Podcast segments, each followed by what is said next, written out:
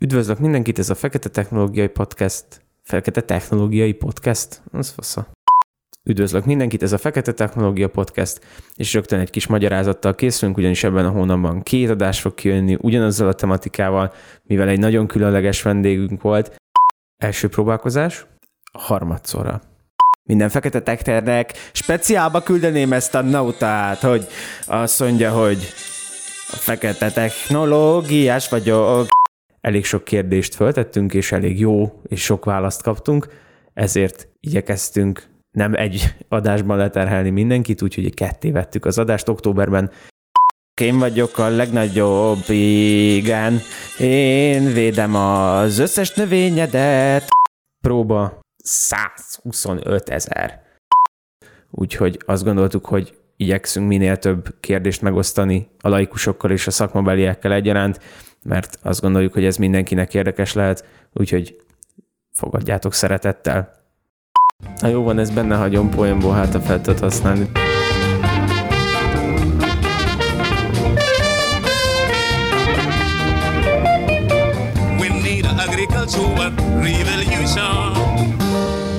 Sziasztok, ez itt a Fekete Technológia. Laci. Hello! Én Ádám, és itt van velünk Doppergés, bár úgyis benne lesz a címben.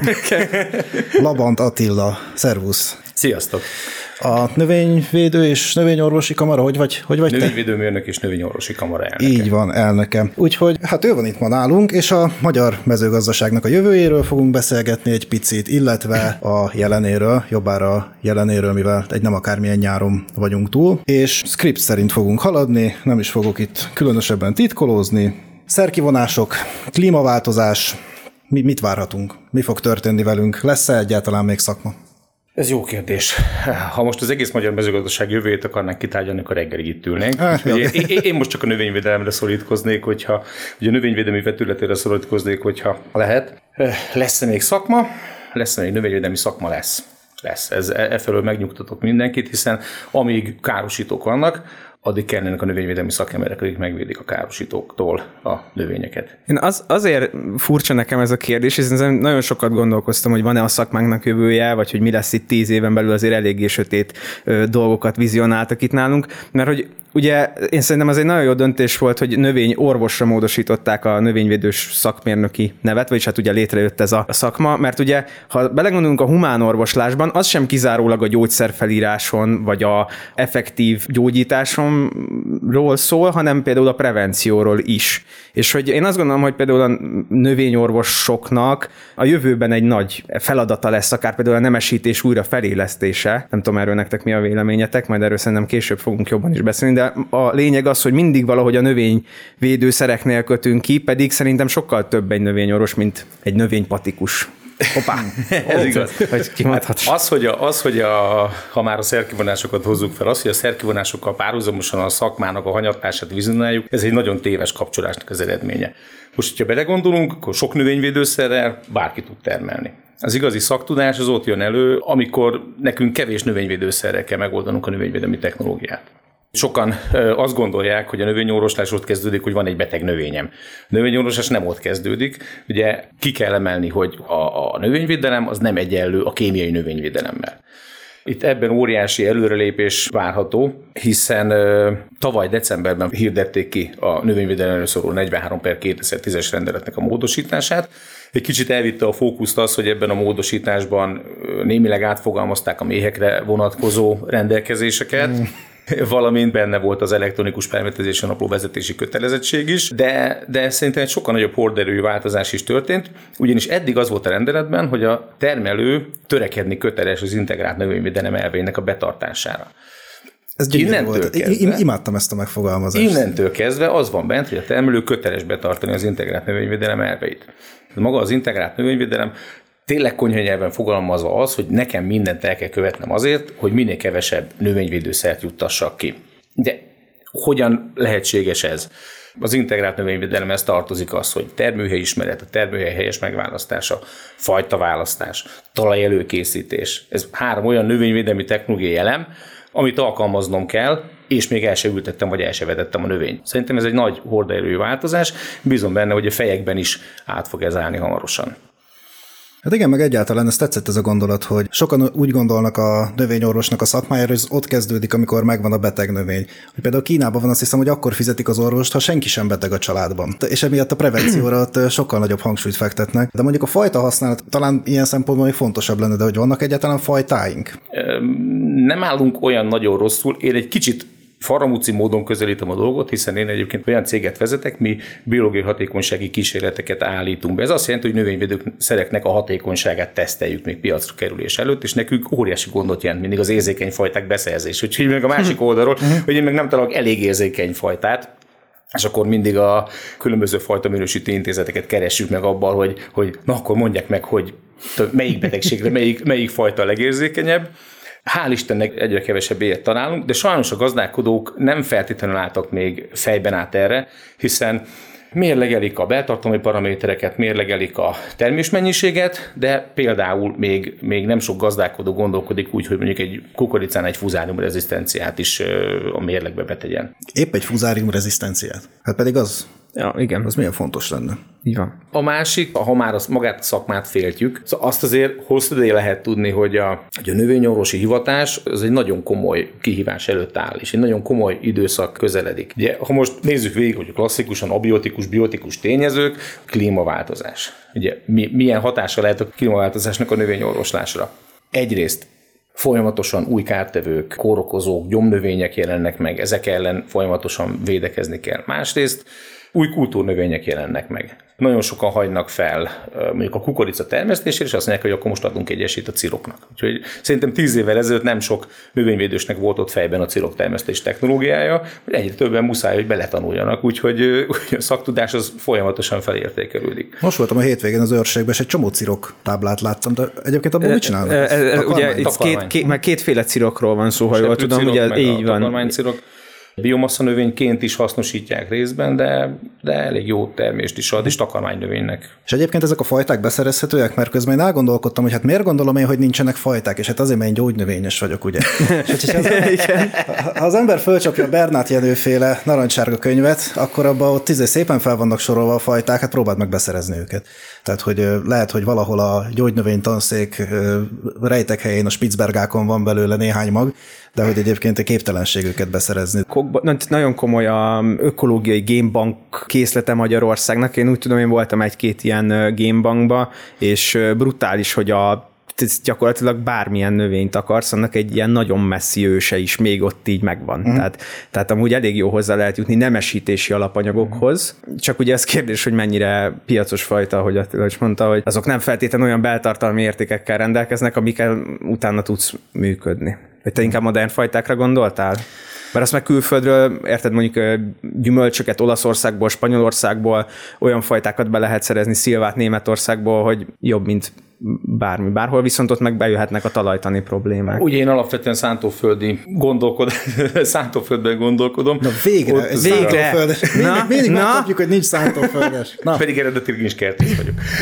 De alapvetően szántóföldben gondolkodom, ott azért gabonában, kukoricában, ott azért van, van fajta választék. És itthoni nemesítések egyébként? Vagy? Részben itthoni. Aha. Részben itthoni nemesítések. Magyarország azért nemesítésben elég jól áll nagyhatalom. És nagyon jó egyébként, hogy említetted ezeket a génbankokat, mert ezek olyan dolgok, hogy nem feltétlenül, de akár gyümölcsben is így van, nem feltétlenül rossz dolog az, hogy van mihez visszanyúlnunk. Lehet, hogy egy ideig más a nemesítési cél, és akkor, és akkor akár a fogyasztói szokások megváltoznak, akár a, a, a valamiféle rezisztenciára van igény, akkor van mihez visszanyúlni, és van, mi, van mit betenni. Én most, hogyha ilyen végre egy szántós embert meg tudunk kérdezni, Na. nekem már kb. két éve az piszkálja az agyamat, és ez kifejezetten egy növényvédelmi kérdés, Igen. hogy mi lesz a repcével, mert én ott, pont ezt én ott a legnagyobb probléma, ott pont a növényvédelmet a látom. Probléma. Így van, így van, a repceretés területe drasztikusan lecsökkent, most tovább fog csökkenni. Szóval ott az az a kultúra, ahol a szerkivonások már úgy éreztetik a hatásukat, hogy bizony van olyan probléma, amire nincs hatékony válasz. Az az, amin lehet példálozni, hogy a szerkinát annyira beszűkült, hogy rezisztencia van jelen, úgyhogy, úgyhogy ott, ott, tényleg, ott tényleg nehéz, és ez látszik is a repcevetés területén évről évre. És ugye ez nem csak a, tehát ez majd meg fog látszani mondjuk a napraforgó áron is, a napraforgó olajárán, vagy nem tudom, hogy minek a helyettesítő termék a repce, de gyanítom, hogy a napraforgó olajnak. Például szerintem ebben nem is annyira gondolunk bele, hogy a repce vetésterülete lecsökkent a növényvédőszer kivonások miatt, és ezért egy teljesen másik terméknek az ára is ki fog lőni. Egyébként, amit mondasz, az ott látszik most a árstopos napraforgó olajjal. Ugye a napraforgó olajnak az árát fixálták, és az összes alternatív zsíradék, a vaj, a margarin, a repceolaj, olívaolaj, mindennek fölment az ára, mert ugye ezt a kieső összeget hát valamiből pótolni kell, úgyhogy azt emelték, amit éppen tudnak. Ugye a másik az, hogy a klimatikus viszonyok abszolút nem kedveznek most a, most a növényeknek. Szóval az idei év az, ez egy különös példa arra, hogy, hogy mekkora asszályok tudnak lenni, illetve hogy mennyire hektikus tud lenni az időjárásunk. Az átlagos középhőmérséklet évről évre nő, és a csapadék az pedig egy nagyon becsapós dolog, mert hogy lehet, hogy évek múlva visszanézünk, és azt fogjuk mondani, hogy hm, ez nem is volt olyan asszályos év, mert hogy, mert hogy meg lesz az a csapadék mennyiség. De hogy ez a, ez a csapadék mennyiség, ez milyen eloszlásban, hány nap alatt, milyen intenzitással esik le, ebben óriási változások vannak. Szóval ezek a, ezek a csapóesők, ezek a nagy hirtelen záporok sokkal gyakrabban jelentkeznek most, mint régen. És lehet, hogy leesik az a mennyiségű eső, de ezt nekünk a táblán kell tartanunk. Ugye erre egy nagyon hatékony válasz az, hogy különböző redukátor módok alkalmazásával szerves mennyiségét növelem a talajban, a talaj szerkezetét javítom, és ezáltal az oda hulló vizet megpróbálom a táblán belül tartani. Ez azt gondolnánk, hogy ez egy technológiai dolog, de nagyon sok olyan vonatkozó növényvédelmi problémával vagy kihívással jár, amire nem feltétlenül van minden gazda felkészülve. És sokan éppen ezért az itt jelentkező növényvédelmi problémák miatt hagy fel a redukált talajműveléssel. A kabarát, mint szakmai szervezetet akár ebben a témában megkeresték idén, mit tudom én, a a Agrárminisztérium, vagy most ugye ott elég sokat, ott, ott főleg a támogatásokról volt idén szó, de mm. én azt gondolom, hogy fontos lenne tájékoztatni a gazdálkodókat a esetleges egyéb opciókról, hogy mit lehetne tenni, ahogy, amiről most ez most, egy, is. ez most egy kiemelt téma nálunk is, ezt ugye már, ez nekem egyrészt a szívügyem, mint talajtanosnak, úgyhogy ez, ez nekem, nekem mindig is a szívügyem volt, és idén azért nagyon különös aktualitást nyert a dolog. Itt már elkezdődtek megbeszélések. Egyrészt februárban szeretnénk egy nagyobb konferenciát tartani, ahol körbejárnánk ezt a témát. Azt figyeltem meg, hogy ahol fölvetjük azt, hogy a talajművelésnek a növényvédelmi összefüggései, ott hirtelen nagyon sok érdeklődő jön, hiszen, hiszen óriási információiség van a gazdálkodók részéről ebben a témában, de az is igaz, hogy múltkor volt egy kerekasztal beszélgetés, ahol négy órán keresztül beszéltünk erről, és úgy álltunk föl, hogy mindenkiben több kérdője volt, mint amikor leült. Szóval nem fogjuk tudni megmondani a tutit, de mindenképpen szeretnénk valamiféle iránymutatást adni a gazdálkodóknak abban, hogy, hogy legyen ebben segítség. Hát ja, meg mondjuk azért a talajművelés nem egy olcsó mulatság, eddig se volt az, de azért a mostani energiahordozó árak mellett jó, amíg van ársapka, addig oké, okay, de E, egyrészt, meg ugye a mérgezett földes adásban meg mi is eléggé egymásnak feszültünk, hogy, hogy nagyon nehéz eléggé drasztikusan más technológiákat bevezetni már jól megszokott műveletek helyett, vagy mellé, Úgyhogy ne, én azt gondolom, hogy majd valahogy a gazdákat kell rá nevelni egy új technológiára, ami, ami borzasztóan nehéz. Ez nagyon érdekes kérdés. Ez a, ennek egyébként egy külön lélektana van. Szóval itt... Igen, én, mert egy én... kicsit úgy sértve érzi magát az, aki 30 évet csinálja, nem? Hogy... Egyrészt van egy generációváltás a mezőgazdaságban, és a fiatalok azok még azért hajlanának erre, az idősebb generáció meg azt mondja, na jó, adjunk neki egy esélyt. Egyetlen egy dolgot képtelenek elviselni, mondjuk itt szármaradványt a, a tarlón.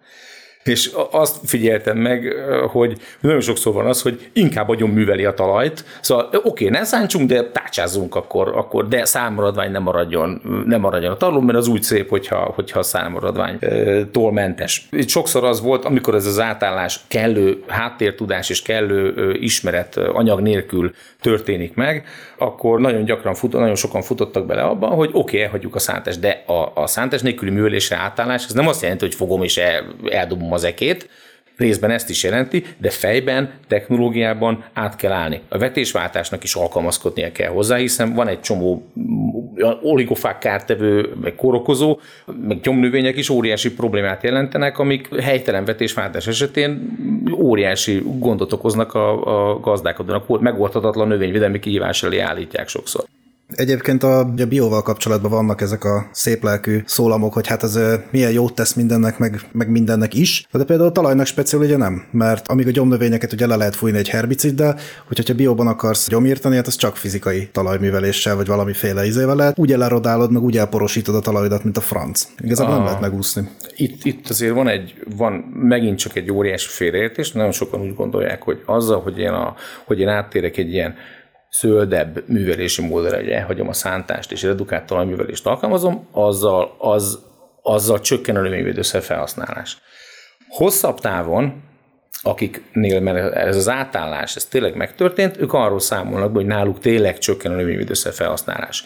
De amikor ez az átállás elkezdődik, akkor bizony nő a növényvédőszer felhasználás, és ezzel együtt csökken a termés átlag. És ezért mondtam azt, hogy ennek egy lélektana van, ugyanis elkezdi, azt mondja, adjunk egy esét. Van egy bukó éve adjunk még egy esélyt. Van még egy buk, ugye az átállás az, az, a, az a legoptimális esetben három, minimálisan három év alatt történik meg. És a harmadik évre, amikor már, amikor már a harmadik éve csökken a termés átlag, azt mondja, hogy azt mondja, na jó, hagyjuk, akkor szántsuk hm. meg, hm. megszántja, mit csinál? Addig valamennyi szervasanyag ugye felhalmozódott a talajban, fogja, átlevegőzteti, elégeti azt a sok szenet, amit a talaj elraktározott, lesz egy borom jó termés, és azt mondja, hogy ez hülyeség volt.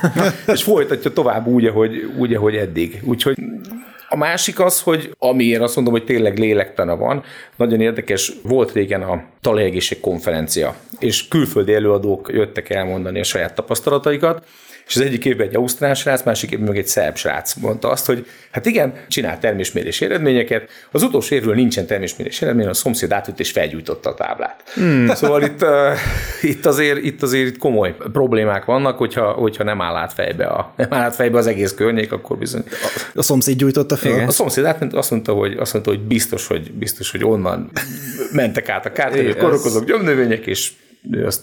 Azt kérek. Jézusom. Óriási társadalmi ellenszélben kell dolgozni. És ugye ez nagyon kedvezőtlen folyamatokat indít el. Évekkel ezelőtt kezdődött, amikor a, az Európai Unió a kockázat alapú szer értékelési metódus leváltotta a veszély alapú hatóanyag értékelésre. Ugye ez úgy működik, hogy amikor van egy új hatóanyag, akkor beadják az Európai Unió engedélyező hatóságának magát a hatóanyagot, és ők megvizsgálják azt, hogy ezt az adott hatóanyagot azt uniós szinten lehet engedélyezni, vagy nem lehet engedélyezni. Amikor ők engedélyezik, akkor magát a konkrét termékeket, konkrét szereket, amik ezt a hatóanyagot tartalmazzák, azt már a tagállamok engedélyezik. De arra, hogy milyen hatóanyag kap zöld utat, arra, a, arra uniós szinten mondják ki az áment. És ez ugye nem úgy történik, hogy fognak egy hatóanyagot engedélyeznek, és aztán utána annyit lehet aladni belőle, mennyi a csövön kifér, hanem amikor ezt az engedélyt megkapja, amikor ezt a zöld lámpát megkapja egy, ható, egy hatóanyag, akkor ezt 5-10 év, 3-5-10 évre kapja meg. És akkor ez az egész engedélyezési metódus változik. A 2010-es évek közepéig végéig az úgynevezett kockázat alapú értékelési metódus volt, ami azt jelentette, hogy megvizsgálták, hogy egy növényvédőszer hatóanyag alkalmazása mennyi kockázatot rejt magában, illetve az alkalmazása mennyi előnyel jár. És hogyha az előnyök lényegesen meghaladták a kockázatot, akkor a zöld utat kapott. Na most nyilván itt, a, itt azért az arányokat kell nézni, hogy ha közismerten rákkeltő volt karcinogén, mutagén, esetleg, esetleg a, a, a táplálékláncban vagy a talajban felhalmozódott, akkor az nyilván egy elfogadhatatlan kockázatot jelentett, és nem engedélyezték, de, de csak egy gyanú alapján nem meszeltek el egy hatóanyagot. Na most ezt jó pár éve felváltotta a veszélyalapú értékelési metódus, ami azt jelenti, hogy ha a legkisebb gyanú is felmerül egy növényvédőszerrel, hogy ez bizony káros, emberre, élővilágra, akkor nem kap zöld utat. Én erre mindig a sört szoktam felhozni, én magam hobbi sörfőző vagyok, ezért oh. szívemhez közel álló italról, italról van szó. Én már tudom is, miről fog szólni a következő sört, sört, mint növényvédő hatásanyagot is alkalmazzuk, hiszen ugye kis tálkába kirakva, csigát, csigát, legszebb halál, ugye, oda, oda kúszik, és, és egy nagy adag sörben megfullad. Na most tételezzük fel, hogy azt mondjuk, hogy ezt a sört mi növényvédőszernek szeretnénk engedélyeztetni. Nem lehetne hiszen az emberre gyakorolt káros hatása közismert. Úgyhogy az értékelési metódusnak vannak ilyen, vannak ilyen visszaságai. Nyilván, nyilván nem relativizálni szeretném a veszélyt, de, de jelzi ez azt, hogy, hogy átestünk a ló túloldalára. És a kivonásoknál is egyébként ennyire alaposak? Mert az oké, okay, hogy bevezetni nehéz valamit, de mondjuk amikor így kivonásokat a, csinálnak. Ez magát a kivonást is jelenti, hiszen Aha. már egy olyan hatóanyag, ami az Európai Unióban engedélyezett, és mit tudom én, tíz évvel ezelőtt engedélyezték a kockázat alapú értékelési metódusra alapozva, az most ez alapján elképzelhető, hogy ez alapján a szigorú értékelési metódus alapján már, már nem kap zöld utat. Úgyhogy e- erre vezethetőek vissza a szerkivonások. Ez okozza, ez okozza a szerkivonásokat. Ez, e- ez okozza azt, hogy mi egyre kevesebb hatóanyaggal dolgozhatunk. Nyilván persze nem a növényvédelmet szeretném, vagy a, vagy a növény, növényvédőszereket szeretném mentegetni, hiszen ami tényleg káros, tényleg károsítja a természetet, a vadállományt, az emberi egészséget, azt, azt, azt tényleg vonják ki. Csak amikor gyanú merül fel, és ez alapján messzelnek el a hatóanyagokat, akkor az nem biztos, hogy nem biztos, hogy bárkinek is jó.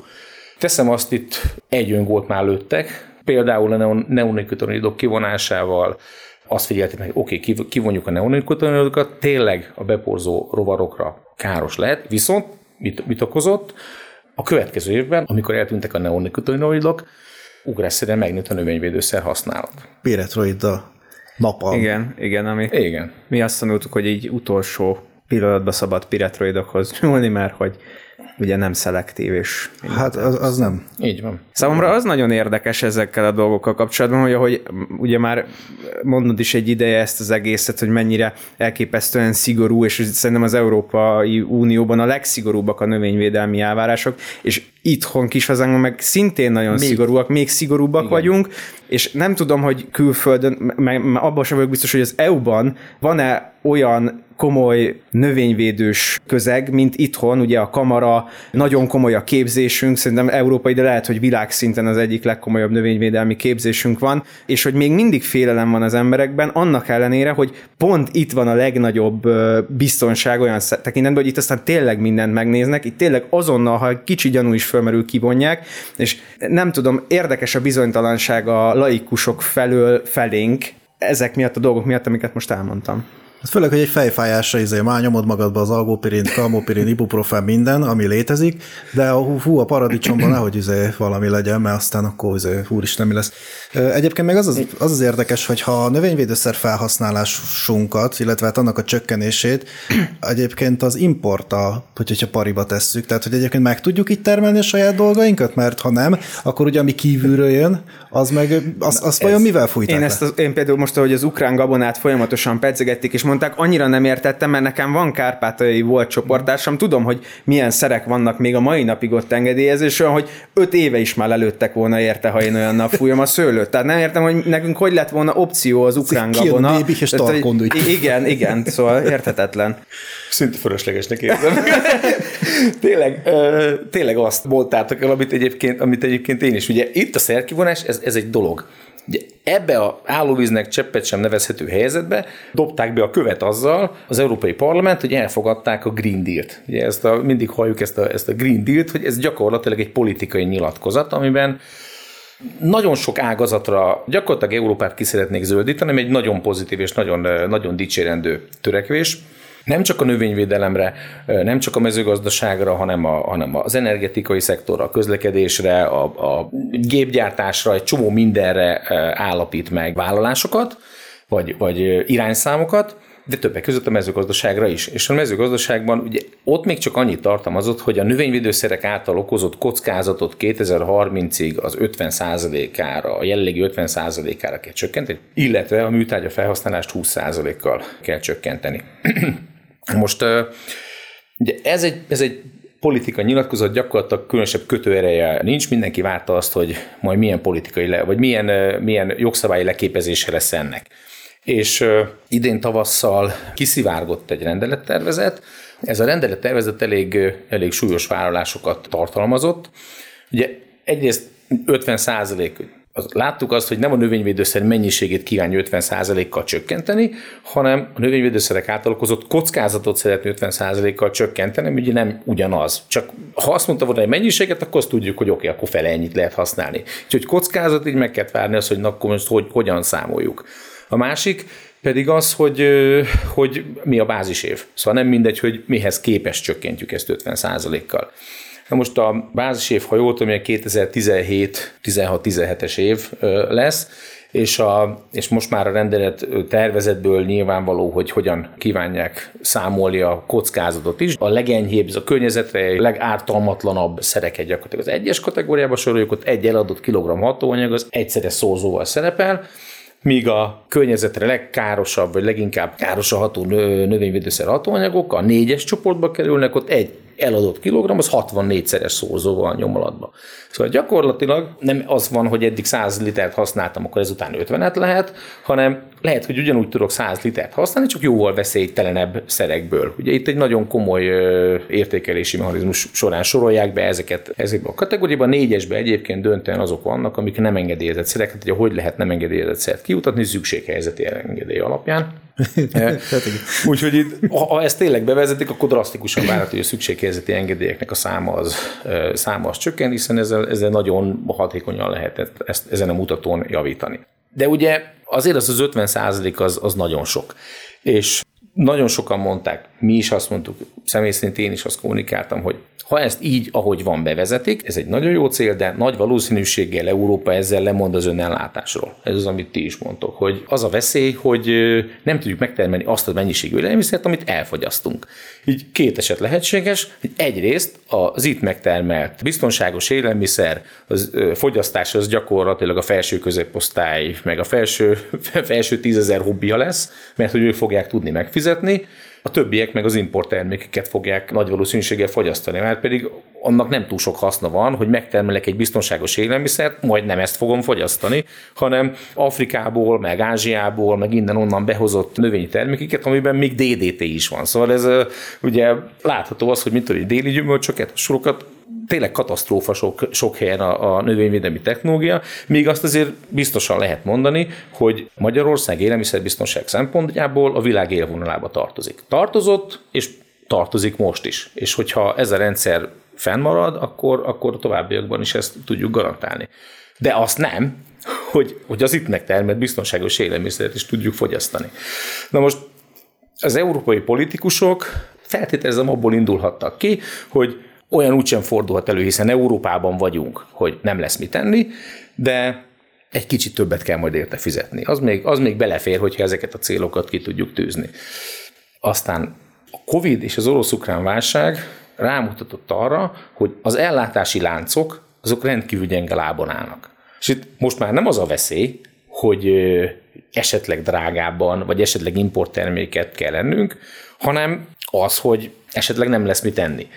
Márpedig gondolom ők is felfogták azt, hogy ha hideg lakásban éheznek az emberek, az nem feltétlenül tesz jót az ő újraválasztási esélyeiknek, ezért látunk egyre több jelzést arra, hogy, hogy ezeket a célokat kijelentik, hogy átmenetileg egy kicsit tolunk rajta, vagy tolnának rajta. Ez relatív friss hír, nem? Igen, ez most, ez most a heti, ez most a héten. Igen, most kaptam az e-mailt a kamarától, igen, igen, igen. hogy ez a helyzet. Ne, nekem is a kamara küldte.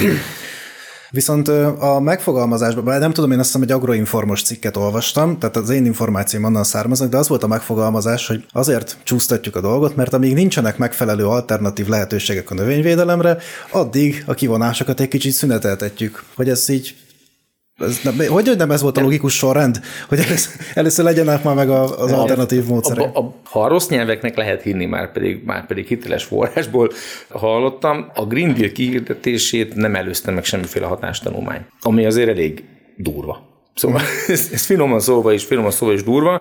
Egy állítólag egy hatástanulmány készült, az az amerikai mezőgazdasági minisztérium készítette, aki azt mondta, hogy üdvözli a dolgot, hiszen így korlátlan export lehet biztosítani az amerikai termékeknek.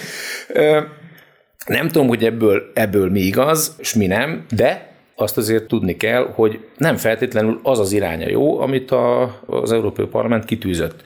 Hiszen ők azt mondják, hogy mondjuk csökkentsük a dózisokat, azt mondják, hogy csökkentsük a szerpalettet. Most egy kezdő növényorvos hallgató is tudja, hogy a dózis csökkentés meg a szerkínálat beszűkülése az egyértelműen a rezisztenciának kedvez. Na most, mintha direkt a növényorvos tankövet mondanák föl, hogy, hogy hogyan lehet még jobban megszivatni a növényorvosokat, meg a gazdálkodókat, ugyanis, ha nem tudom rotálni a szereket, és azt mondom, hogy igen, repce, mit, mit alkalmazok virázásban, és akkor mindenki, hogy acetomiprid, oké, okay, mondj még, piretroid már nem nagyon hat, Oké, okay, vannak alternatív megoldások, meg látjuk azt, hogy, látjuk azt, hogy azért Szóval a növényvédőszergyártók azért dolgoznak a háttérben, de lehetséges, hogy erre az átállásra azért nagyobb időt kell hagyni még jóval visszább kanyarodnék, hogy az egy annyira szomorú dolog, és szerintem így tök jól fogalmaztad meg, hogy az európai nagy politikusok kicsit félnek is talán mondhatom így a társadalmi nyomástól, és a saját népszerűségük érdekében, ugye ez úgy tűnik, ez az egész Green Deal, mint hogyha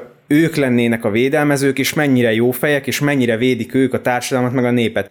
Pedig ezt az egészet sokkal egyszerűbben is meg lehetett volna oldani, úgy, hogy azt mondjuk a társadalomnak, hogy a borzasztóan biztonságos biotermékek ott vannak a polcokon, azokat kéne előbb levenni. Vagy ilyen-olyan támogatással, vagy a nem tudom, adók csökkentésével, vagy sok mindennel. Csak ha a fogyasztónak mondom, hogy ő csináljon valamit, az sokkal kevésbé tetszik, mint hogyha én megmondom egy gyárnak, vagy egy gazdálkodónak, vagy bárkinek, hogy ő azt a terméket más módon állítsa elő, hiszen egy szűkebb társadalmi rétegről beszélünk, mint mindenkiről, hiszen mindenki eszik. Hát vagy ezen a ponton akkor mondja azt a politikus, az európai politikus, hogy az integrált is egészen nyugodtan le lehet venni, hiszen világbajnok minőségű élelmiszerbiztonságunk van, pláne Magyarországon, de egyébként az egész Európai Unióban. És akkor már mindjárt nincsen pánik. De tudod, ha nincs pánik, akkor nincs mitől megmenteni. Hát ez így van.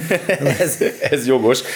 A helyzet az, hogy valószínűleg ez majd valami olyasmi feloldása lesz, minden mesében az okos lány. Szóval valószínűleg európai politika, valószínűleg arról fog szólni a dolog, hogy mondom, én magam nem vagyok politikus, úgyhogy én, én ezt csak kívülről, kívülről nézve, de e, valószínűleg egy olyan feloldása lesz a dolognak, hogy minél többen úgy állhassanak fel. Itt nincs mi helyzet, szóval nincs az, hogy mindenki azt fogja mondani, hogy nyertem, de hogy egy asztaltól minél többen úgy állhassanak fel, hogy igen, igen, nyertünk. E, hozzáteszem, ugye a magyar kontra nyugat-európai viszonyokat, hogy mi Magyarországon mondhatnánk azt, és nekünk az lenne a legjobb, azt mondanák, hogy igen, mondjuk a további szerkivonásokat tényleg mérsékeljük, és mondjuk az Európai Uniós átlagot csökkentjük. Ugyanis ha mondjuk egy francia, belga, holland gazdálkodó 50%-kal csökkenti a kiutatott növényvédőszert, még mindig jóval többet juttat ki, mint most a magyar. Ugyanis magyarok lényegesen, szóval Magyarországon kiutatott növényvédőszer mennyisége lényegesen az európai átlag alatt van.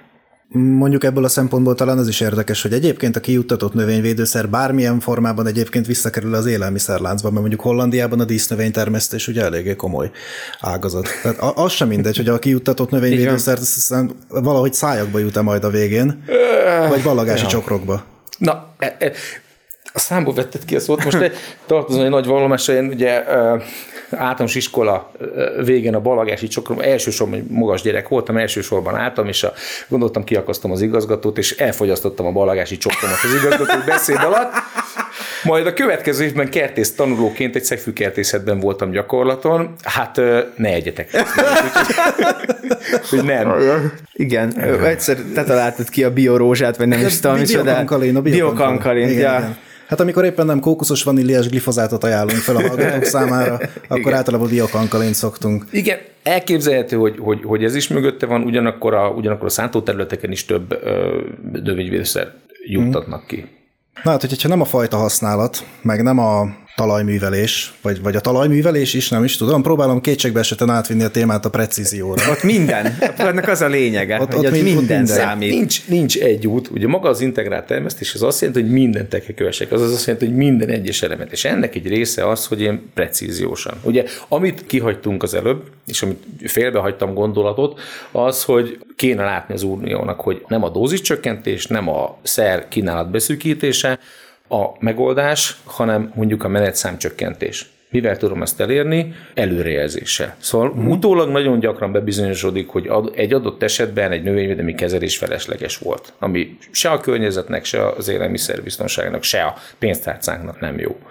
A másik, ugye a pénztárca, ami érdekes, hogy lehet, hogy majd a piac megoldja magát, ugyanis a 20%-os műtrágya csökkentés azóta olyan nagyon nem lovagol rajta senki, hiszen ezt még akkor írták el, amikor még 50 ezer forint volt egy tonna nitrogén műtrágya, most meg, hát nem tudom, ha beszerezhető, ha akkor beszerez. most már hihetetlen árakat tudok, de, de nagyon sokan úgy állítják be, hogy a gazda az, az, az ül otthon, és néha kimegy, és egy kis növényvédőszert kilocsol a növényekre. És, van, úgyhogy ma fújjunk, fiam. nem fújtunk, ma fújunk fújunk. és gonoszan kacag a markám, hogy Igen. most jól megmérgeztem mindenkit. Hát én közel egy hónapja vettem 20 liter glifozátot, ez uh, egy 5 hektár elég, 96 ezer forint volt. Igen. Ha most a kiutatást, a, a, a gépamortizációt, gázolajat, a, a, a kollégának a munkabérét benne számítom, hogy 25 ezer fontos hektárköltség. Hát a fene csinálná, ha nem lenne muszáj. Szóval ez, ez, ez olyan, hogy az előrejelzésre mindenképpen szeretnénk nagyobb hangsúlyt fektetni, de egyébként ez a rész, ez most azt mondom működik, kicsit jobban meg kell propagálnunk, de ha fölmentek a kamerának a Facebook oldalára, a honlapjára, ott azért akár kiskerti részen, akár szántóföldi részen egészen aktuális előrejelzésére adatokat lehet találni. Hozzáteszem, a fene se gondolta volna, de az előrejelzés baromi drága dolog. Szóval, hogyha már mondjuk egy régióra vagy egy megyére tudok adatot vonatkoztatni, ez nagyon jó. Ugye itt igazából az lenne, hogy tájegységre, vagy egy, vagy egy településre, vagy táblaszintű adatokkal rendelkezzem, hát ez elérhetetlen cél. Most örülünk neki, hogyha mit tudom, országosan egy-két helyen tudjuk ezt az előrejelzési rendszert föntartani, de igyekszünk a saját lehetőségeinkhez képest ezt, ezt csinálni. Ugye, és ez irányozhatja elő a menetszám csökkentést. A másik, a precíziós gazdálkodás, ami egy baromi komplex dolog, ennek csak egy eleme a precíziós növényvédelem. És ugye itt részben gépben, részben fejben erre is át kell állni, Óriási, ugye precíziós gazdálkodásnak óriási beruházás igénye van, de már egy viszonylag egyszerű módszerrel is drasztikusan csökkenteni lehet a növényvédőszerek mennyiségét. Ugye már ha annyit csinálok, hogy fölteszek egy GPS-t a traktorra, és én mondjuk tudok szakaszt vezérelni, vagy fúvókánként tudok vezérelni, és szakaszvezérléssel megoldom azt, hogy ne legyenek átfedések, vagy ha egy komolyabb rendszerem van, akkor a kanyarban kompenzálja a kanyarodásból, de ugye az ívnek az egyik részén sokkal kevesebb növényvédőszert juttat ki, uh-huh. mind, a, mind a másikon. Hogyha már precízebbé tudom tenni ezáltal a kijuttatást, óriási mennyiségű növényvédőszert lehet megtakarítani. Figyelj, mielőtt még beruháznánk, és Igen. ez viszont kifejezetten szakigazgatási kérdés, hogy azt miért nem léptük még mi, meg mi vajon, hogy az engedélyokiratokban ne hektár szinte, hanem lombfelületre legyenek kiadva. Mert ez tényleg egy szakigazgatási dolog, ezt valaki kiszámolja, és tök jó, ez nem is kell vennem új gépet, csak izé egy centivel uh-huh. oda kell állni a, nem tudom, gyümölcs mellé, és akkor Ez az elvi, igen. Egy jó kérdés. Én magam nem vagyok engedélyezési szakember, bármennyire is beszélek itt sokszor engedélyezési kérdésekről, tényleg egy egész adást megér, és tudok is ajánlani kitűnő kollégákat akik ebben ott vannak, és tényleg akár helyére güzetják azokat a hülyeségeket is, amiket én mondtam eddig, de nem.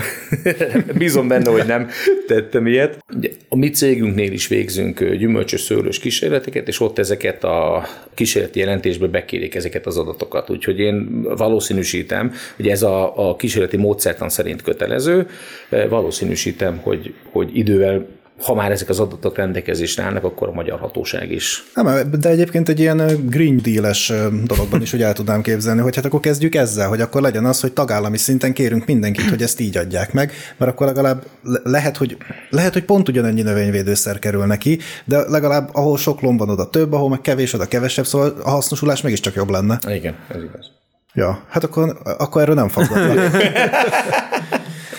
drónos permetezésről lenne egy, Fú, egy, egy, egy, olyan, egy olyan kérdés, ami azért, nekem azért egy hatalmas kérdés bennem ez a drónozás, mert még emlékszem, hogy 91-es születésű vagyok, és amikor születtem, akkor már azért voltak, és még messziről a új gazdag srácoknál lehetett látni, hogy ilyen távirányítós kis helikopterrel csinálnak, és nekem nem rémlik, hogy ők az önkormányzatnál repülési engedélyért folyamodtak ja, volna. A honvéd, honvédség, hogy a honvédelmi Még minisztériumnál kell még térvás izé, bérlést követni, meg mit tudom én. Szóval, hogy ez, de, hogy ez, nem egy, ez nem egy vadi új technológia, ez eddig is volt. Annyi, hogy ugye majd itt két nagyon meredek dolog lesz, mert ugye egyrészt a, nem a permetező drónokkal kezdtük itt a drónos világot, hanem először a kamerás felvételezéssel, Igen. és aztán most kezdünk rácsavarodni itt a, a drónos permetezésre, ami meg azért nagyon érdekes, mert itt vissza kellett nyúlni a lég, légi úton való kiutatáshoz, ami egy, így az elmúlt időszakban így eltűnögetett, és most ugye ezt mindent elő kell venni, gondolom borzasztó elavult jogi dolgokkal.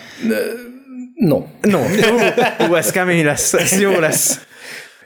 2000-ben kezdtem dolgozni, és egy teljesen véletlen csavarnak köszönhetően 10 évig én térinformatikusként sikerült dolgoznom, és növényes talajvédelmi igazgatóságnál, aztán később szolgálatnál, majd, majd a jogutód intézményekben, és akkor még nem, szóval ezek az által említett modell gépek, ezek, ezek modell repülőgépek, vagy modell helikopterek voltak, ezek teljesen alkalmatlanok voltak arra, hogy, hogy akár permetezzünk velük, akár, akár távézékelést csináljunk még 2010-11-ben is úgy voltunk, hogy ha valahol egy kísérletet mondjuk szerettünk volna lefotózni, föntről, akkor vagy autó, vagy helikopter, vagy repülőgép, vagy valami. Uh-huh. És ebbe robbantak be a drónok. A Perotnak a drónjai voltak a, a, az elsők, amik a hobbi célra alkalmazhatóak voltak, de csak hobbira, szóval ez teljes mértékben alkalmatlan volt arra, hogy mezőgazdaságban használjuk. Aztán ilyen 2000 hát talán 13-14-ben jelentek meg azok a, azok a gépek, amiket már először lehetett azért komolyabb mezőgazdasági felvételezésre alkalmazni. Ugye itt azt kell tudni, hogy, hogy óriási segítség. Tényleg óriási segítség a drón, hiszen ott van a, ott van a kezemben egy olyan eszköz, amit szekrényről leveszek, fogom, kiviszem, egy fél órás repüléssel én egy 20-30-40 hektáros táblát le tudok repülni, villámgyorsan tudok abból egy ortofotót szerkeszteni, és látom a táblámat felülről. Van egy átfogóképem a tábláról. És ugye visszatérek az első témához, hogy temetjük a szakmát, ugye, mert mindenki mondja, hogy hát itt már a drón fölmegy, és automatikusan nekem megmondja, hogy hol van a baj. Nem. A drón felmegy, tényleg azt megmondja, hogy hol van a baj, de a drón nem mondja meg, hogy mi a baj. Csak egy foltot jelez nekem, hogy igen, itt van a táblán belül egy folt, ahol gyakorlatilag annyi, hogy a növényzet a stresszre a klorofil tartalom csökkenésével reagál. Itt valamiért kevesebb a klorofil, magyarul is stresszelt a növényzet, de ez nem helyettesíti a szaktudást. A drón nem fogja nekem megmondani, hogy mit csinál, vagy mi történik ott. A növényorvos dolga, vagy a gazdák dolga, hogy kimenjen, hogy ott egy fertőzési gócpont van, vagy simán csak van a felszín alatt egy homokpad, ami révén ott a területnek a vízgazdálkodása teljesen más. Ez nem helyettesíti a szaktudást. Viszont arra tökéletes, hogy ha már megállapítottam, hogy mi a probléma, akkor le tudom határolni, és akár egy foltkezelésnek is az alapja lehet. Uh-huh nagyon érdekes, ugye berobbantak ezek a drónok, és a jogszabály az természeténél fogva mindig egy kicsit követi a, a gyakorlatot. És hát egy nagyon képletes példát hallottam, ez gyakorlatilag 2018-19 táján úgy álltunk a drónokkal, mint amikor a gépjárműveket bevezették, és ugye az első lérások azok voltak, hogy oké, okay, megjelentek a gépkocsik, Tök jó, hogy vannak gépkocsik, de hát ezek rendkívül veszélyesek, ezért a gépkocsik előtt egy ember kell menjen zászlóval, és figyelmeztetnie kell mindenkit, hogy itt el fog haladni egy gépkocsi. Körülbelül 2018-19-ben így álltunk jogi szabályozás terén a drónokkal. Gyakorlatban, aki mezőgazdaságban drónnal repült, az majdnem mind szürke zónában volt. Ugye jó esetben volt egy biztosítás, jó esetben be volt regisztrálva a drón, de eseti légteret kellett igényelni a légügyi hatósághoz kellett írni legalább 30 nappal a repülés előtt, eseti légteret kellett igényelni, le kellett fogni az adott légteret, és a légügyi hatóság 30 nappal később visszajött, hogy vagy mehet a repülés, vagy nem mehet a repülés. Na most, ha belegondolunk, hogy a drón alkalmas arra, hogy én fogom, a polcról leveszem, kimegyek, megnézem, hogy mi a, mi a probléma. Szóval ez a gyors reagálás, ez teljesen ellentétes ezzel, hogy nekem 30 napra erről kéne gondolkodnom. Aztán megjelent a, az Európai Uniónak a drónokra vonatkozó rendelete, talán már tavaly. Aztán a magyar légügyi jogszabályokat is módosították ennek megfelelően, és azt kell mondjam, hogy a monitoring drónozás, annak a helyzete az rendeződött. Nem kell eseti légteret igényelni, kell egy úgynevezett A1A3 vizsga, amit le kell tenni. Én a magyart szoktam propagálni, de fogod most itt helyben a számítógépre rámész az osztrák légügyi hatóságnak a honlapjára, leteszed, kinyomtatod, van egy, van egy drónvizsgád. Sokan Google Translate-tel oldották meg német nyelvtudás nélkül. Ugye, ugye Magyarországon ez még ez úgy működik, és én azért, én azért szeretem az ilyet, hogy el kell menni vizsgaközpontba, tényleg fel kell rá készülni, tényleg le kell vizsgázni, de magyar hatóságok, hogy fogadja akár az osztrák, vagy a, német, vagy bármelyik EU tagországnak a papírját is. Sokan csinálták ezt leteszel egy ilyen A1-A3 vizsgát, a drónt beregisztrálod, kötsz rá egy biztosítást, a telefonodra kell telepíteni egy úgynevezett Hungarokontroll appot, kimész a területre, leteszed a drónt, erre az abra rákattintasz, és a környező 500 méteres légteret lefoglalod. Ennyi. Na, ezzel szemben a permetező drónozás, hát ez egy nagyon érdekes kérdés. Ugyanis ugye, egyrészt a drónok a precíziós gazdálkodásnak a jelképei lettek. De nem lehet szabályosan repülni permetező drónnal jelen pillanatban Magyarországon, és ez még mindig így van. Kőkemény munka zajlik, sajnos nem olyan gyorsan, mint kéne, de idén évelén még sokkal visszább voltunk, nem voltak tiszták a képzettségi feltételek. Ez nyilvánvaló volt, hogy egy sima egy drónos vizsgával nem lehet ezt kezelni, de senki nem tudta megmondani, hogy milyen képzettségi feltételeknek kell megfelelni. Nincsen növényvédőszer, ami engedélyezve lenne drónra, és akkor még drón sem volt levizsgázva, hogy ezt kell tudni, hogy Magyarországon csak olyan növényvédő gépet lehet forgalomba hozni, ami egy úgynevezett előzetes típus engedélyezési eljáráson átesett. Idén év elején még az sem volt tiszta, hogy milyen elvek alapján kell bevizsgálni a drónt. Szóval nyilvánvaló volt, hogy nincsen olyan drón, ami rendelkezne ezzel a típus minősítéssel. A nyár során lettek bevizsgálva drónok megfelelő minőségű növényvédő gépként, sőt elindultak az első permetező drónpilóta tanfolyamok, de még mindig nincs növényvédőszer, ami drónra lenne engedélyezve. És az a fura, hogy egyébként meg a Facebookra fölmész, és tele van hirdetése, hogy akkor így permetez, akkor szolgáltatók, ezt csinálok, azt csinálok. És hát ez nagyon sokaknál hozzáteszem kiverte a biztosítékot, többek között nálam is, de... Kísérleti engedélyet csinálják, nem?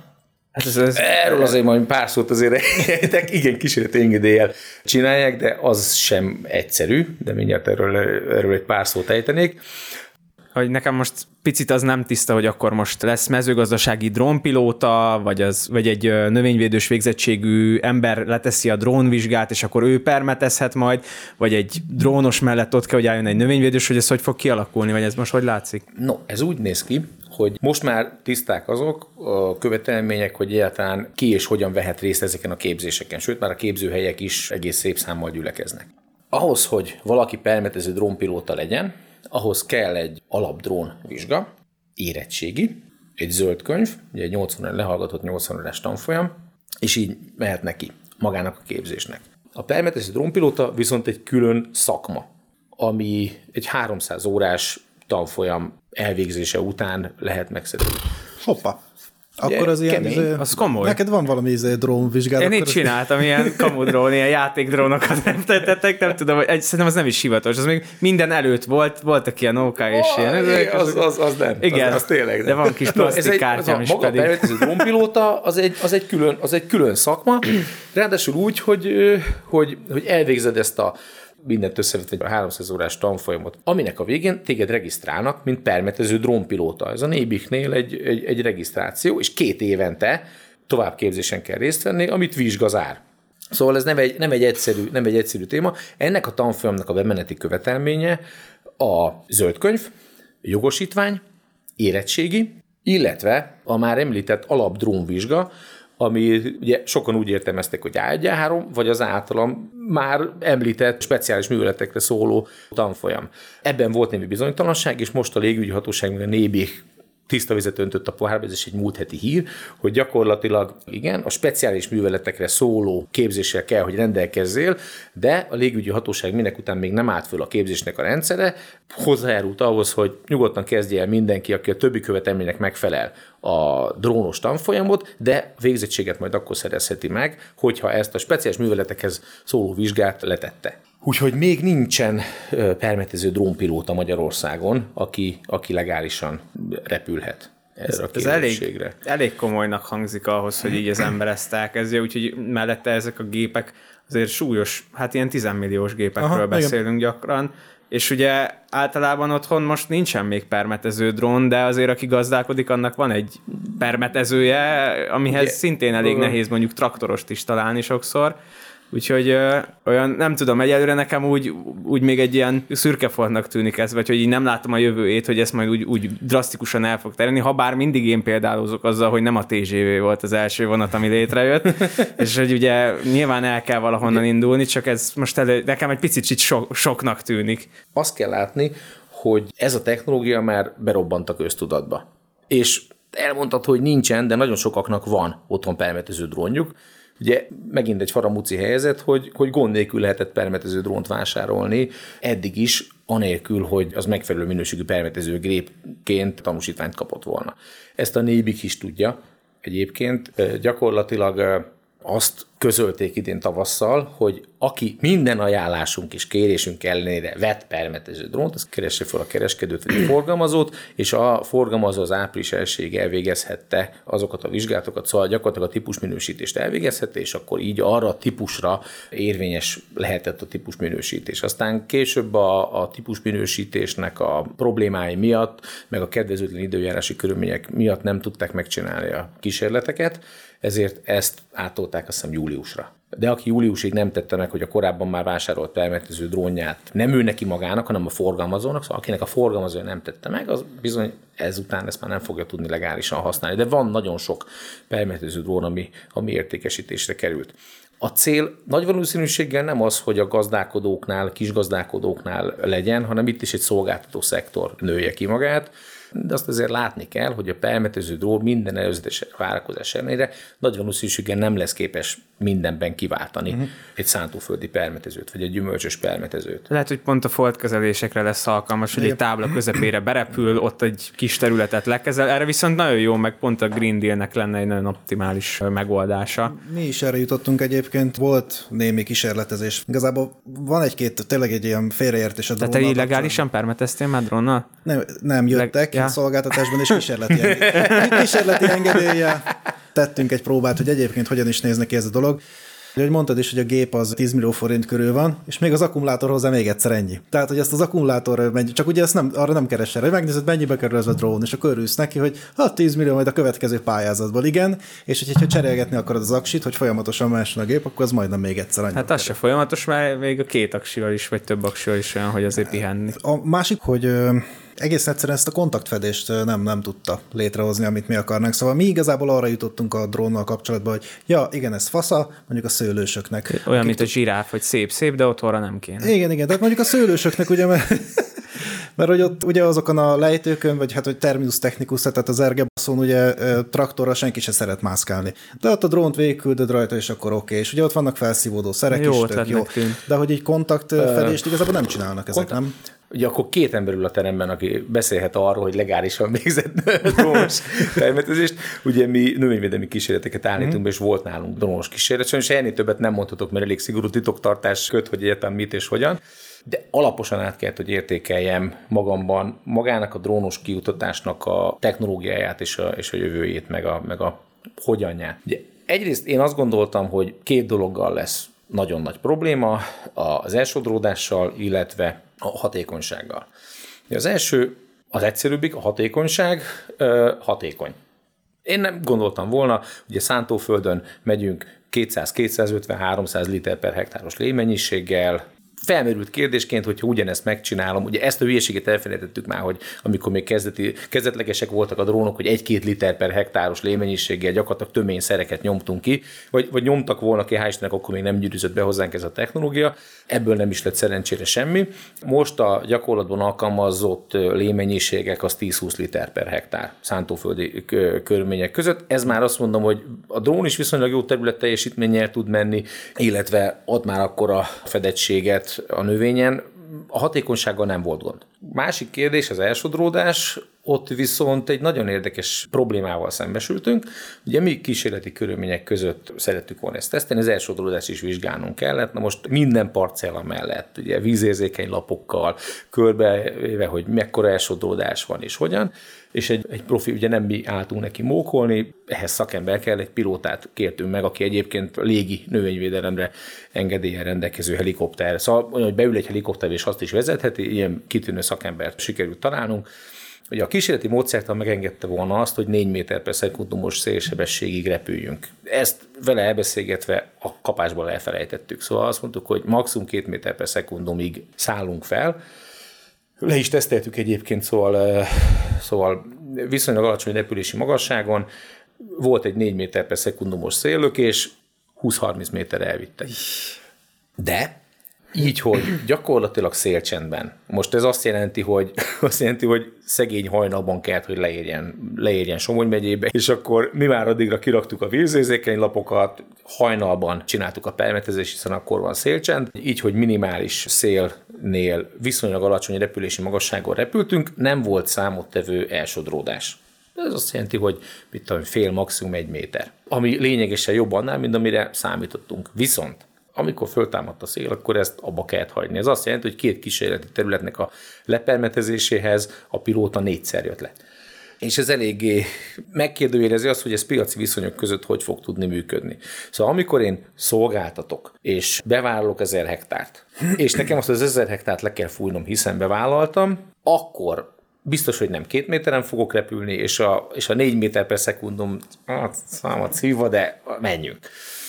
És érdekes volt, mert azért hiába nem csinálhatja senki legálisan, már nagyon sokaknak van vele tapasztalat, és az egyik gazdálkodó, akihez vittük a kísérletet, mondtuk, hogy figyelj, jönne ide egy, jönne ide egy drónos kísérlet, és azt mondta, hogy hát jó, hát ő nagyon kíváncsi lesz, mert tavaly a szomszédba drónot deszikálták a repcét, ez azt jelenti, hogy a 10 hektár repcét deszikálták, még mellette neki 6 hektár kukoricáját is. Úgyhogy Úgyhogy a hatóságnak tényleg látszik az, hogy, hogy, hogy a hatósághoz befutó elsodródásos esetek nagyon, nagyon nagy számban fordultak elő. Szóval azt mondom, hogy, hogy ha megfelelő körülmények között alkalmazzuk, akkor ez egy nagyon jó eszköz, és az elsodródás nem olyan vészes, mint amilyen elsőre gondolnánk, de hogyha, hogyha nem tudjuk ezt a szintet teljes szélcsendet tartani, akkor katasztrófa.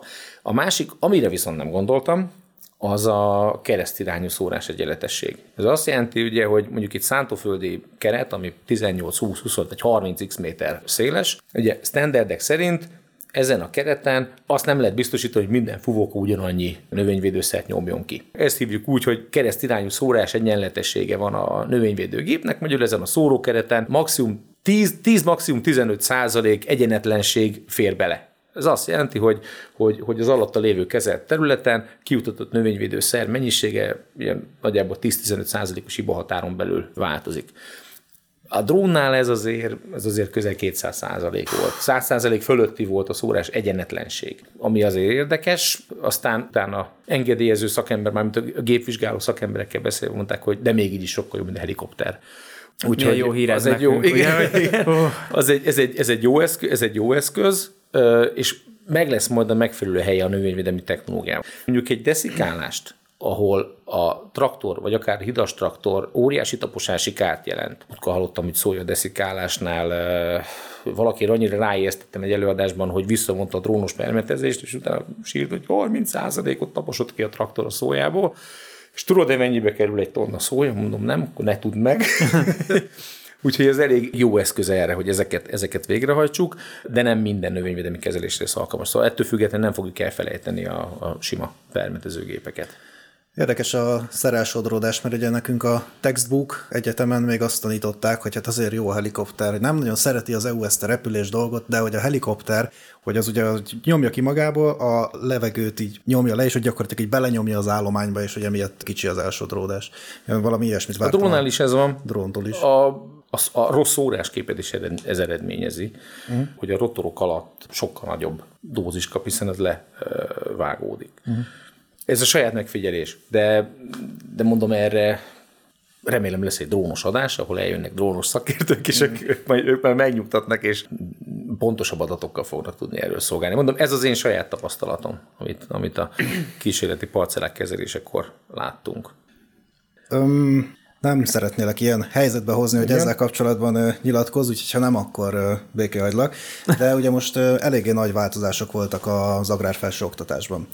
És hogyha csak koncepció szinten nézzük, akkor ezt a eddig volt sporadikusságot, hogy különböző országrészeken, különböző követelményekkel, különböző tananyaggal, de mondjuk a valamennyire az adott országrésznek a saját adottságaihoz mérten, tehát mondjuk Debrecenben inkább szántós volt a, a profil, Keszthely környékén, amennyire tudom, a talajtani, gyomos volt, itt ugye a kertészet ment, Gödöllön szintén a szántóföld és a gyomírtás volt a fő profil. Tehát ezt a sporadikus és egyedi arculattal felruházott növényorvos képzések, ugye egy, egy, egy nagy esernyő alá lettek behúzva, és ugyan standardizált lesz majd a követelmény, de pont emiatt kevésbé specifikus, és a helyi sajátosságok egy picit háttérbe szorulnak. Szerinted ez, ez, az, ez az irány ez jó, illetve hogy egyébként a növényorvos képzésről mi a véleményed, mi hiányzik még belőle, jó az irány, amit most... Elegen vagyunk el, engem például ez érdekelne nagyon. Na, akkor végig. Hú, ezt mindig ezt csináljuk a vendégekkel. Pontról pontra, pontról pontra szedve.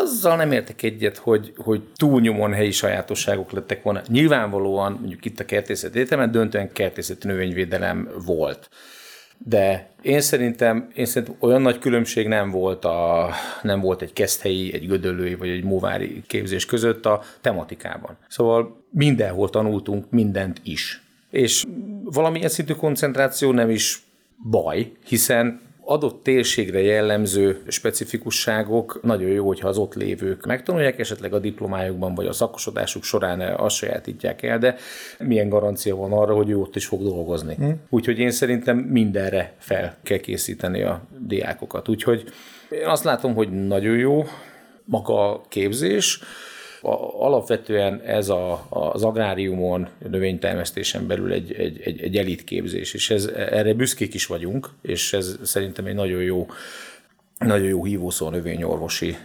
szakma fele. Az, hogy a követelmények minek én magam hallgatóként nagyon sokat vettem részt különböző, különböző képzéseken, oktatóként sokkal kevesebbet. Precíziót, ilyesmit beleraknál már, vagy még korai? Igen, nem, beleraknék, mindenképpen. Itt, itt viszont az a probléma jön fel, ugye nekünk volt egy külön adásunk, a, amit jó lett volna tudni, mielőtt növényorvosok lettünk dologról, hogy ugye ez most egy két éves mesterképzés, uh-huh. és valahogy úgy két évbe nehéz belesűríteni mindent, és mondjuk egy precíziót, vagy én, én ugye az integrált növényvédelmet keveseltem, meg a kémiát, hogyha ezeket elkezdjük feldúzosztani, akkor egy furcsán nagy képzésé válik. Nem is tudom, hogy megoldottuk-e abba az adásba ezt a problémát, hogy osztatlanná tenni újra, de hát ki az, aki 18 évesen, ezt egy volt professzor mondta nekünk, hogy ki az, aki 18 évesen tudja, Tudom, hogy, hogy, hogy ő növényvédős akar lenni, és esetleg olyan irányba megy el. Igen, ez a két év egy kicsit sűrű. Szóval, hogy érdemes a növényorvosnak menni.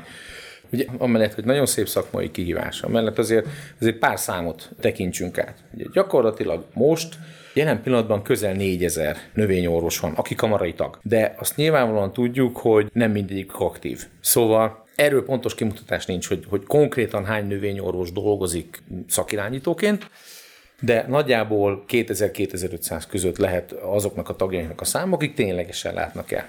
Na, Magyarországnak a teljes termőterülete az 5,3 millió hektár. Ebből 4,3 millió hektár. Ez ilyen 2020-as adat után egy kicsit kuszák a, kuszák a KS adatai, de szerintem 2020-as adatra még lehet hagyatkozni. 4,3 millió hektár szántóterület, és a többi közel 1 millió hektár gyümölcsös, szőlő, kiskert, gyep, és a többi, és a többi.